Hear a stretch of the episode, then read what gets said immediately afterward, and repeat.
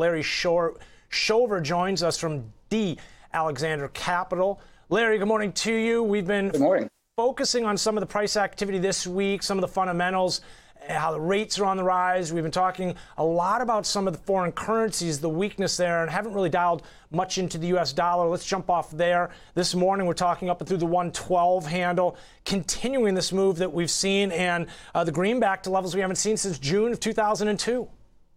Yeah, I mean, it's definitely dramatic, and, and, and the higher it goes, the more dramatic it becomes. Yeah. And we realize, as we say every single week, there continues to be a lot of positive risk premium built into the dollar, and more so now, especially given the refined uh, terminal projections by the Fed, uh, and there's 75 basis points left to hike in November, or at least priced in. So that's just going to continue buoy the dollar, especially when you have the issues that we've seen in Europe, especially like this morning's Eurozone data. I mean, not terrible, but not helping matters. You know, we really saw this, uh, the impact, the ripple effect, and in multiple different areas, right? I mean, uh, uh, many different rings in this ripple, I guess one could uh, uh put it as. Uh, we saw the indices, for example. I noticed multinationals, the Dow, started to come under pressure first this week. The first of the four able to take out the July lows.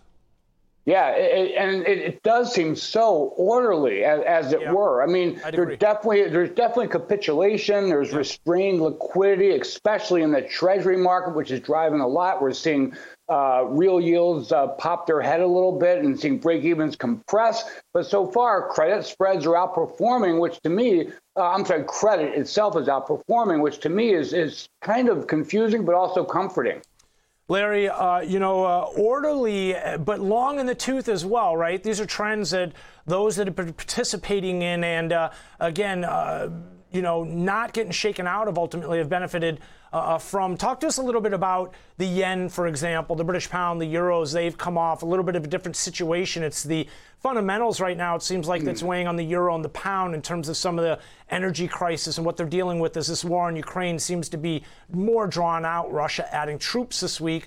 The yen, a completely different story. I mean, all three of those currencies, the pound, the euro, the yen weak, but the yen more a reflection of central bank activity rather, rather than the fundamentals, I guess. Yeah, the Ministry of Finance had an opportunity of the decade, or maybe even multi decades, and they didn't choose to take it. Now, they had the day off today, but over the last five five days, the yen's up 101 uh, and a half, almost one and a half percent with the intervention. And the first time they've done that since 1998. And the Bank of Japan kept rates unchanged and yield uh, curve control going against the grain of everyone. And it's worrisome. But uh, it doesn't seem like the market, the market seems to be taking that in stride looking at other currencies in the you know in the on the continent of Europe, yeah, I mean we have um, the pound really getting slammed, especially today when they're coming out with uh, all kinds of tax uh, plans and trying to uh, buoy the economy. Um, it's, it's, really interesting. Um, and the euro down about what two percent over the last five days, um, just being dragged down with everybody else. Larry, let's talk a little bit about uh, uh rates this week. We saw 10 year yields spiking. Uh, this was led by a big move up in the longer end last week, the 30 year. Uh, but also, again, when you're talking about the short end as well, participating, I mean, mm. the hmm. two year up and through 4%, this is across the curve. Yeah, I mean, this is actually a repeat of mid June. If you recall, updated the SEP refined terminal policy. Uh, we saw a spike uh, in 10 year yields. Actually, they spiked in mid August. Uh, no, I'm sorry. I don't when they spiked, but they spiked at three and a half and then came back down to two and a half by mid August. The front end is still up, um, given terminals now at 4.6 percent. Um, you know, that said, we have to remember real yields are driving the move right now. With 75 basis points coming up in November, we have to watch uh, real yields. And for context, right, overnight they're about 135. Back in 2018, they were 117. That was the funds rate at two and a half.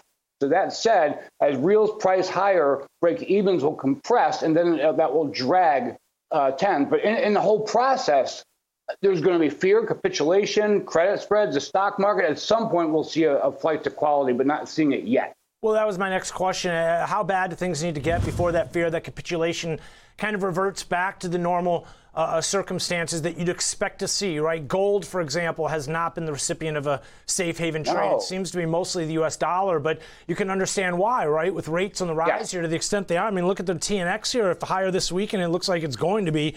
Uh, TNX up uh, eight weeks in a row here now to the upside. I mean, uh, but at some point, do we start to see treasuries regain that safe haven tendency if things get really bad? Per, per example, if we were to take out the June lows ultimately and uh, uh, you know start to see some disappointing economic data? What if labor conditions start to falter and the indices continue to spiral lower? Yeah, um, all of those and things that you and I aren't even thinking of at some point. Yeah, I like even even yeah, even as a value trade. I mean. Yeah.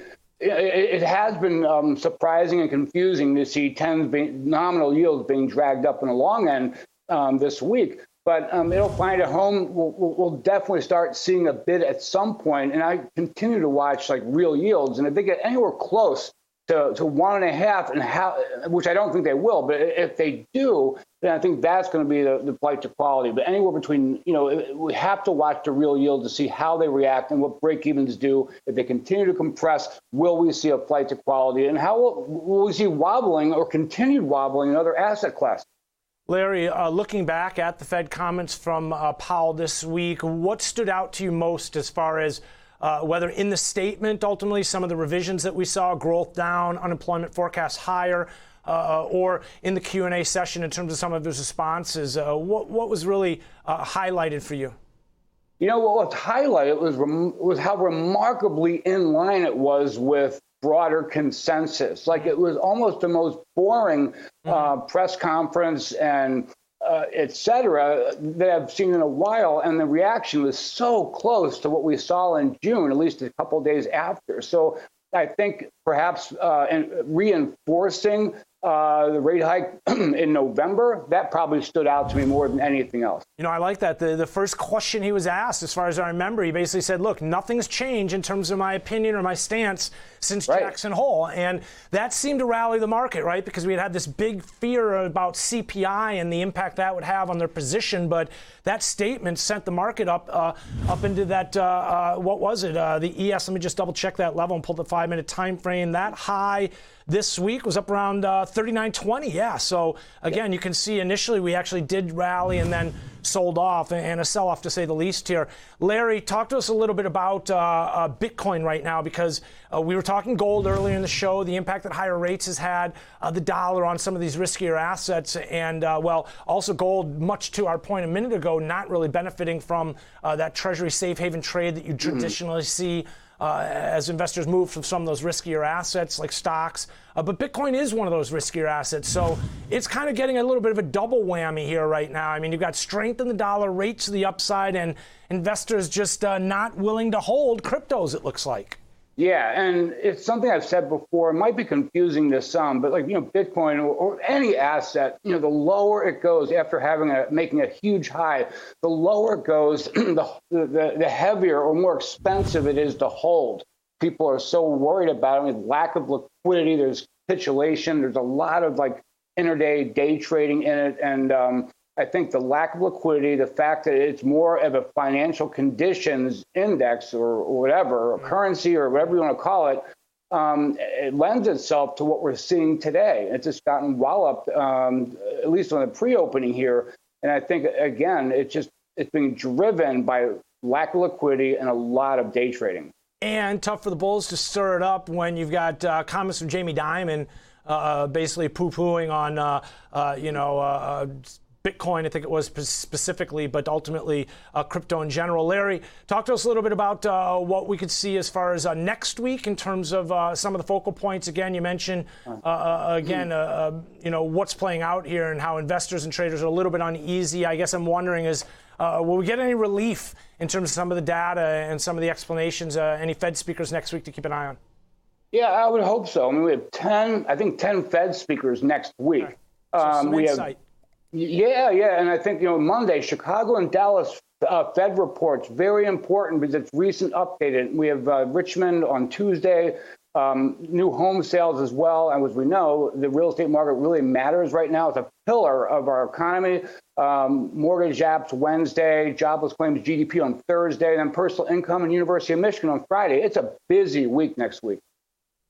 Larry Shover, always appreciate you joining us here. Uh, a couple uh, topics to keep an eye on this week as we head into the end of the week, and next week as we head into the end of the quarter as well. Larry Shover yes. from D. Alexander Capital, where he's the Chief Investment Officer.